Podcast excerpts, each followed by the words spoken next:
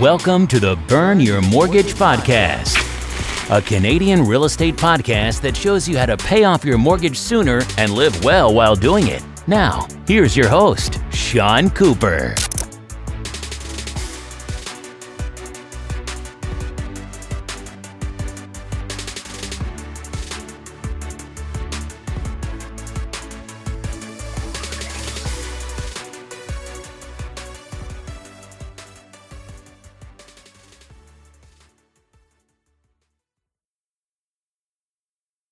Welcome to the Burn Your Mortgage podcast. I'm Sean Cooper, and it's great to be back for another episode. On today's show, I'll be talking to Beau Humphreys. Beau is a personal finance coach and blogger and host of the Personal Finance Show podcast. He also runs financialaccounting.ca, a website all about helping small businesses understand the value of bookkeeping and accounting. Beau has quite a unique and inspirational story. He was addicted to gambling for most of his life. In fact, gambling almost ruined his life. He was in over his head with debt and didn't know how to get out of it. It took him a long time, but eventually he squashed his gambling addiction and his debt. In my interview with Beau, we discussed the difference between a consumer proposal and bankruptcy, the steps you can take to rebuild your credit, and why there's still hope to own a home even if you struggle with addiction and money problems.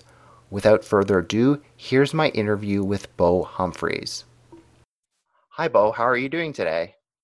I'm great. Thanks for having me on the show. Oh, my pleasure. Thanks so much for helping me get the podcast launched. It certainly wouldn't be up and running without you, so I really appreciate all your help.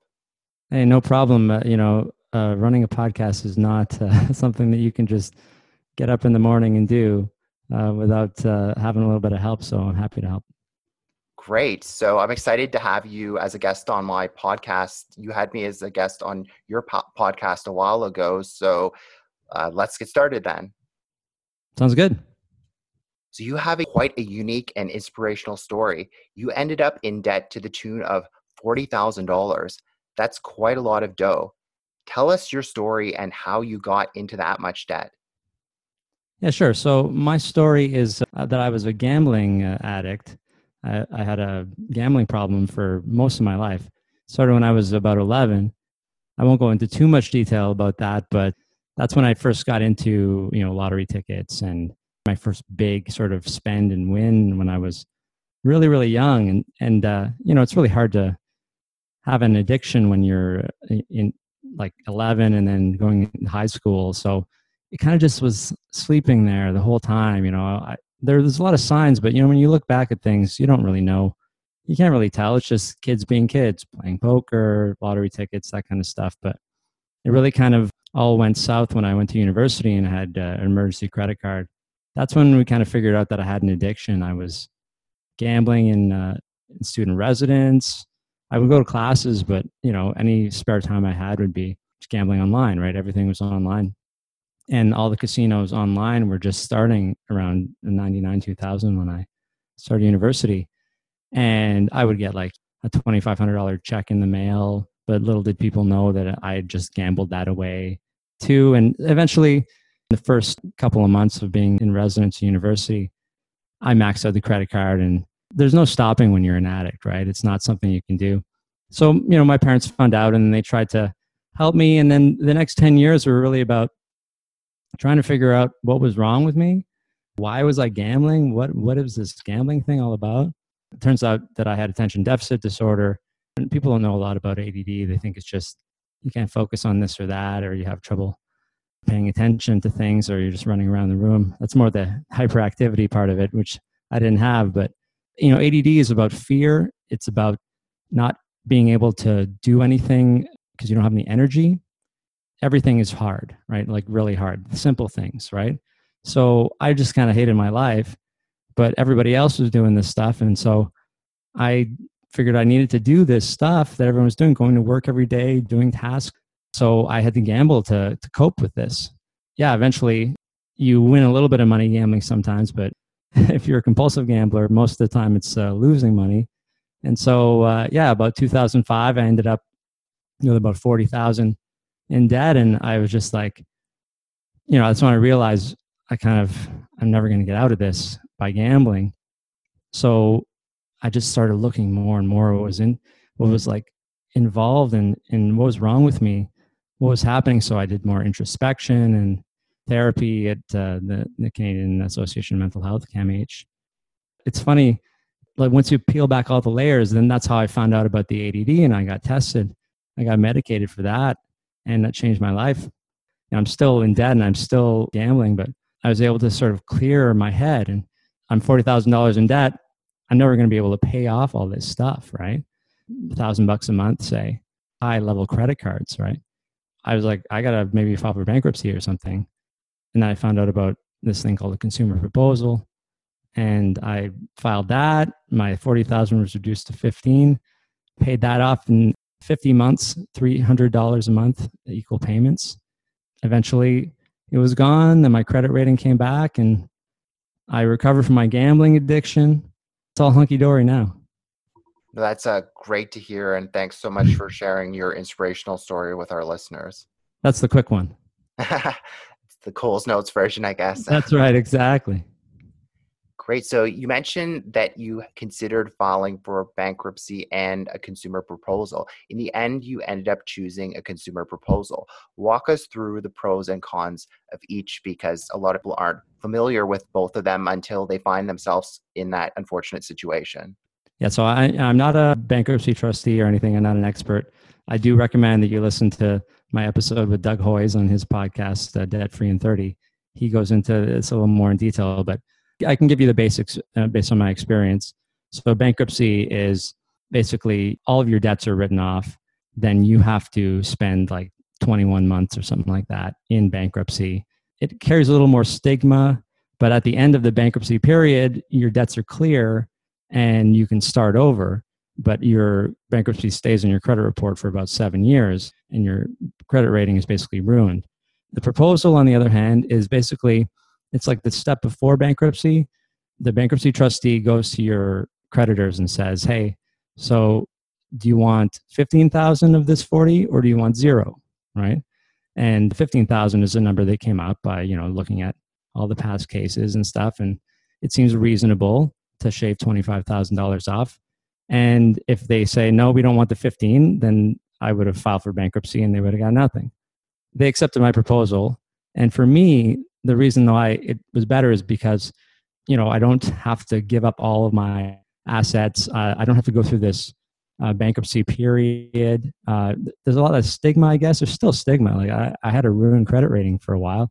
I knew i wasn't going to be able to you know get a mortgage or a loan for, for a while but you know good thing i was still in my late 20s and i had no plans at, at that point. So it was the better option for me. It saved my life i think because credit was killing me, right? If I had access to a credit card, I would just gamble with it. So it was a really good stopgap measure for me to kind of put it on hold and and then I was able to figure stuff out without being at, in as much risk as I was before. And I guess you considered your other options before going with those two options. I guess you spoke with perhaps family and friends and looked at other options before considering filing for bankruptcy or the consumer proposal. Well, that's a good question because over the years, I had uh, gone to my parents for, can you cover my debts? Can you do this? Can you help me out? I did all that and I was just like, I can't go and do this again. I got to take care of this myself. Originally, I did go to family and friends for help, but you can only expect so much before you have to take responsibility. In a way, bankruptcy or proposal is, is not necessarily you taking responsibility, you're getting a, a handout from the government but it's there to to help you right in in these extreme situations. Like nobody was going to be able to pay off all my debt. The thing is if somebody would have given me $40,000 at that time to pay it off i don't know that that would have really helped. Cutting it all off and leaving me with no credit and leaving me on cash that was uh, probably the best learning experience for me at the time. That's a great point and certainly you've turned your life around financially now so i think it was a good lesson in hindsight the best part was learning to live on cash for at least the first couple of years. You can get a collateralized card when you have a bad credit. It means you give somebody $500, they put in a GIC, and then they give you a credit card based on that $500. You have a $500 limit. And if you ever default on it, well, they just take your GIC and cash it out and pay off the balance, of course. And, and you made a, another pretty bad mistake. So you don't want to do that when you're trying to rebuild your credit. So I wasn't really relying on credit for anything. So, and with $500, you know, but you can't really live your life uh, on that. So I was living off a debit and cash. I knew I had to have enough money for my rent. And I knew that in order to have that, I had to spend this and this and that on groceries or uh, restaurants, and maybe I couldn't go to a restaurant one time, or I couldn't buy that thing that I wanted because literally I wouldn't have the money. It's not a it's not a choice that I had. And I think when people are faced with that real situation, they're like, yeah, well, you know, I can't buy that TV, not because I don't think that it's the right one for me right now, because I actually can't do it physically with money. It kind of teaches you, uh, it gives you a little perspective. This is how tracking and budgeting helps you on the topics of bankruptcy and consumer proposals, can you tell us about what some of the challenges people face after filing for bankruptcy or consumer proposal, perhaps talking about your own personal experience? Yeah, so the first one is any of the banks that were involved in the proposal, oh, they don't like you very much at all. so let's take, you know, CIBC for example. They were nice enough when I was in my heavy gambling phase to continue to increase my credit limit on my credit card to $19,000 when I was probably making $35,000 a year. We could have a whole other podcast about that because no one should have a $19,000 credit limit when they only make $35,000 a year. It's incredible to me that that's even a thing. Amen to that. Yes, exactly. CIBC was the biggest one in my proposal. I think it was probably still up at 19. It was like maxed out so it's very likely and you know you, there, people will say there's a way around this but uh, that they would not even though i have a my credit rating is 836 lately they probably have a blacklist that's that's one of the things. You say that's an urban legend because it can't really prove it but it's probably true. Even though it's not on my credit rating anymore. It's on my credit report right? So after seven years well proposal was paid off in 50 months and three years after that it's cleared from your report at all. So if anybody looked at my report now they would have no idea that i had it except there, there may be a little gap in my credit rating but it's empty my credit history. That's one of the things the stigma if you're trying to rent a place i mean of course if you're trying to get a mortgage you, you can't not while you're in it unless you find somebody who has really really high interest rates and we can talk about that a little more but that, that could be one of the things but renting is people check your credit report right? Like some some landlords do. And so i was a little bit weirded out that oh man if i have to leave my place and i have to get a new one uh, maybe i won't be able to. Maybe i'll have to get someone to co-sign for me. And it's been a long time since i've had to do that right? There's a there's a bunch of different things but there's positive things. You know i mean you're not going to get any credit right? But you can get the collateralized credit that i talked about. So if you don't go ahead and start rebuilding your credit with a credit card like that you're not going to be able to you know rent a, a car. It's really hard to book a flight. It's a lot easier today because you can basically pay for things with Bitcoin or PayPal or anything. But it was all credit cards, you know, 10 years ago. Those are the challenges. Like anything that credit cards are convenient for, that's going to be a problem for you. Anything where people need to pull your credit because my credit rating was basically inability to pay debts as they become due. That's what I would say in my report. Yes, and offline, we were talking about a story you mentioned where you were actually bidding on two houses. It was noticed that there was a gap in your credit. Can you perhaps talk about a bit the challenge that you faced there? When our credit report was cleared of the proposal, like I said, it's like a blank space, right? It's like people can kind of try to guess what was in there, but there's no proof. When lenders are looking at this, and I just sort of come out of it immediately got a credit card offer from Tangerine for $16,000, which I took this time because you want a lot of available credit limit to increase your credit score. As long as you don't do anything with it, you put stuff on it, you pay for it right away. So I had that, but it was they're all quite new, and they're like, "Well, you only had these for six months." We're a little bit worried. You know, my wife had great credit, so it wasn't a huge issue. But you know, they want you to have at least like one year or two years and there was even time when when I uh, applied for a credit card and I was out of the proposal, but I was still on my credit report. And I did went through all the stuff with TD Bank, gave them some money, and they totally denied. They didn't wouldn't even let me open a collateralized card. They have all these rules, and the people at the branch didn't even know the rules. So they took my six hundred dollars, which is what they needed to open up a collateralized card. And then I got rejected and they gave it back to me. I'm like, well, why'd you take it in the first place? It's really kind of demoralizing to be in this. And then you have somebody say, yeah, yeah, we can help you, no problem. And then, although, no, we can't help you, sorry. That, that kind of sucked. TD's, uh, I'm not very happy with them for doing that. They could have just said, sorry, you know, you have to be out of your proposal for a little longer than that, right? So you're going to be treated like like that. But in terms of a mortgage, yeah, like I, we were ready to buy a house and we were able to put together the uh, deposit and that kind of stuff and qualify for mortgage. But it was just it's a little bit trickier, right? Maybe you give it a little bit of time, but eventually your credit rating will be great and your report will look fine and there's be no issues. That's great to hear. And you definitely touched upon it in your last answer. But do you have any uh, other tips to share in terms of rebuilding your credit score after filing for bankruptcy or consumer proposal? And I've also heard of people perhaps going to companies to help repair their credit score, but I haven't heard the best of things about that. I'm just curious if you ever explored that option or you if you just totally stayed away from that because I've kind of heard that it's a bit of a scam. Some of these companies that promise to instantly fix your credit score, I don't really see how that's possible. Yeah, I mean, you're right. I, I don't see how it's possible either. I, I did my proposal through Hoyes Michalos, Doug Hoyes' company, and they were great. They told me all the things that I needed to do to make sure that it was cleared from my report they were really supportive and they, they give you counseling at the beginning and, and everything just went really smoothly with them.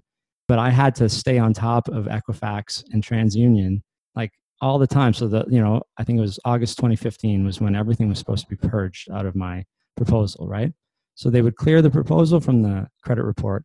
The credit cards that were related to that proposal would still were still there. And the credit cards would say written off due to consumer proposal or something along those lines. So you can't clear the, the one big thing and leave the related things that are basically like arrows pointing to the thing that was cleared. And so I had to explain that to them several times before it was fixed. I think everybody needs to know that the credit score companies and report companies, they're not there for you, right? They're there for the banks. They're not going to be like, oh, yeah, I'm sorry. Like, you know, we should have done the best thing for you. You got to look out for yourself, which means filling out their forms, sending them a bunch of times, calling them, doing whatever you can to get it off until they get it off. Then eventually everything was cleared. And at the same time, just as a side, look at your the spelling of your name and the, your address and your employers and all that stuff and make sure they're correct because they make so many mistakes. It's unbelievable the things that I've seen. To rebuild your credit, you got to make sure it's accurate. To rebuild your credit while you're in a proposal or, or, or bankruptcy, get the collateralized card, start building something good again. And then as soon as you're out of it, yeah, get those cards. Like unless you're at risk if you feel at risk of credit then do not do that but you know do whatever is reasonable for your situation if you want to be in a position where you can qualify for a mortgage in the future or, or any kind of loan line of credit whatever you might need for convenience purposes because the, the the main thing is it's really hard to get a house without credit nobody has like $700000 in the bank and it would be great if we all did yeah it takes a long time to save that up which is why the mortgage business is so huge right that's great advice. Now, saving up a down payment, as you mentioned, is no easy feat these days, especially in cities like Toronto and Vancouver. What advice do you have for those struggling to save that money? What happened to me was I had all this debt. So I was $40,000 in debt and I was just got a new job that was maybe paying 40,000 a year. But, you know, I went through this proposal and I got it cut down to 15, which was actually fit into the budget because, you know, $40,000 a year is gross. You don't make that. I didn't have the minimum payments that I wasn't able to keep up with. But when the proposal, you know, was three hundred dollars a month that I had to put towards my debt, and one of the one of the big things is if you have debt, you know, you will eventually pay it off if you have a plan, and then now it's paid off, and I have this three hundred dollars a month. Well, what am I going to do with that now? I'm going to go spend it every month? No, I'm going to keep living the way that I am. Forget about lifestyle inflation and just take that $300 a month and start saving it now. So like there are times in your life when you have to focus on debt repayment, but those times do come to an end. And when you're done with that and you have all this now free cash flow, don't just like change your life and get a big apartment and and you know start eating out every day. Continue to live the same way that you were living because you were doing pretty okay. If if your goal is to have a down payment, if you don't care about a down payment, fine. But if you if you're like oh i just can't save for down payment but you're you know spending all your money on shoes or dinners out or going to vegas every weekend you got to think about your priorities people say i'm bad with money hey maybe you have, have an addiction like i like i did right let's start to look into that it takes a while you start now start start to find help eventually you will get out of it. I totally believe that unless you don't want to. But the hardest thing is to get out of something if you actually don't have the will to do that. And so if you want to save money but you also have trouble buying things these are conflicting priorities. So you got to sit down and think about what is my priority and why do i need this stuff? And really it just comes down to looking at your life. Like you got to stop and look sometimes at your life and decide what's important to you you can't just keep going through the motions and i think that's what a lot of people do and then they just complain that they can't save money when they didn't change a thing and that's called insanity right that's a great way to look at it wonderful advice as well now, people with addiction and money problems might think that they will never be in a position to buy a house, or if they do, they'll have to settle for an insane mortgage rate. Tell us why that's not the case and why there's still hope. So, like I was saying, it just takes time. It would have been hard for me to, to look forward to today. But hey, today I could probably qualify for anything. I mean, I, I did quit my job a year ago, so that's another story. but when I was employed, that would have probably been totally fine and I would have qualified for, you know, a million dollars or whatever. But since my wife went back to school, you know, I'm going out on my own. It wasn't a, a priority for us anymore to to focus on a home, so we're not too concerned about that at this moment. But I know with my positive net worth, no debt, I'm still in a way better position than a lot of people who are working and you know just have tons of debt there's a going to be a point in your life where you are going to be okay again and you just have to be patient if you think oh i'm never going to be able to afford this i'm never going to be able to buy a house i just should just give up right now and go live in my parents basement which is what i was thinking that i would do i can tell you you got to change your life if you change your life then good things happen if you keep doing the same thing then yeah uh, you know it's self-fulfilling prophecy right if you if you think, uh, oh yeah, because I went through this or because I'm not good with money, I'll never do this stuff, then that's probably going to happen. Because if you think it, it makes it happen. Get your head into the positive, right?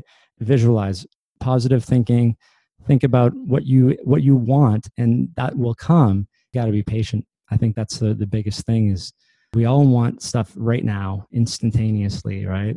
And we go into debt to get it and then for what? Why is that so important? If you really stop and think about it, it's not.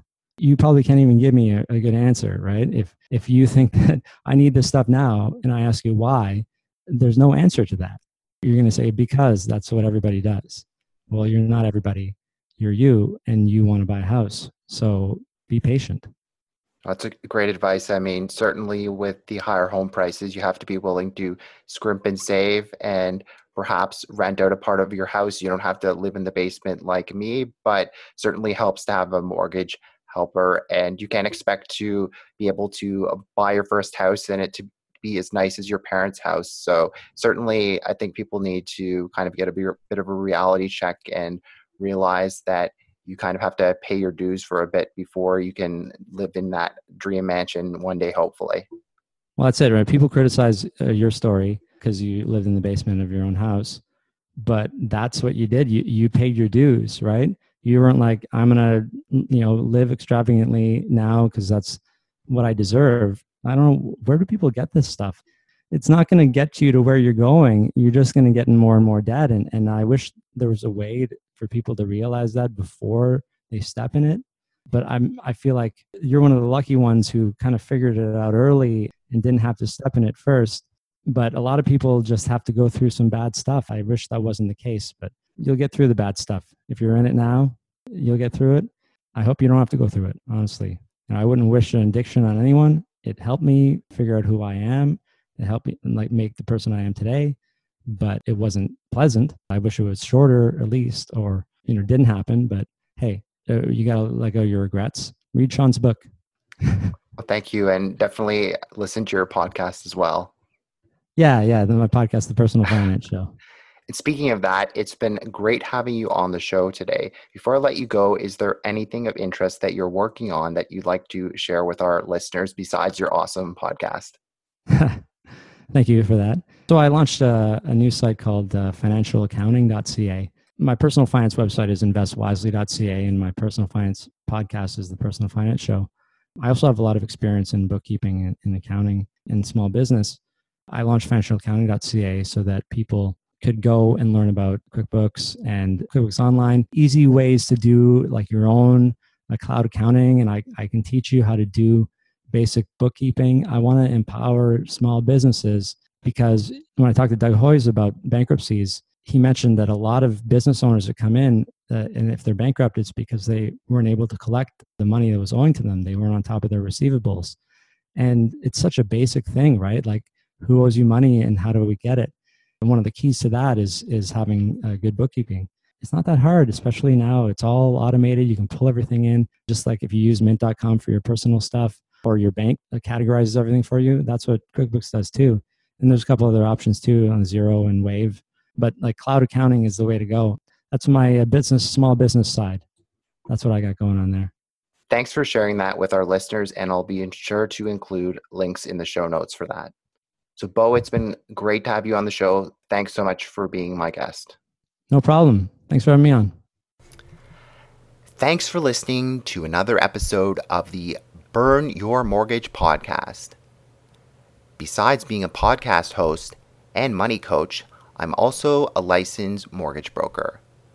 If you or anyone you know, family, friends, coworkers, or neighbors could ever use any unbiased mortgage advice or a second opinion, feel free to reach out.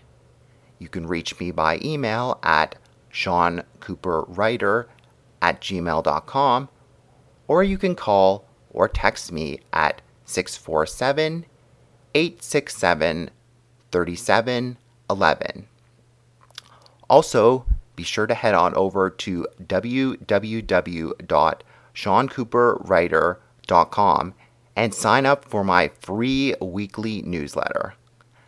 As a small token of my appreciation, you'll be able to download my ultimate mortgage checklist on choosing the perfect mortgage. You can also sign up for a free one on one 15 minute money coaching consultation with yours truly. I look forward to hearing from you and helping you burn your mortgage sooner too. Once again, thanks for listening. You've been listening to the Burn Your Mortgage podcast. Don't forget to subscribe on iTunes and leave a rating. Until next time, happy mortgage burning.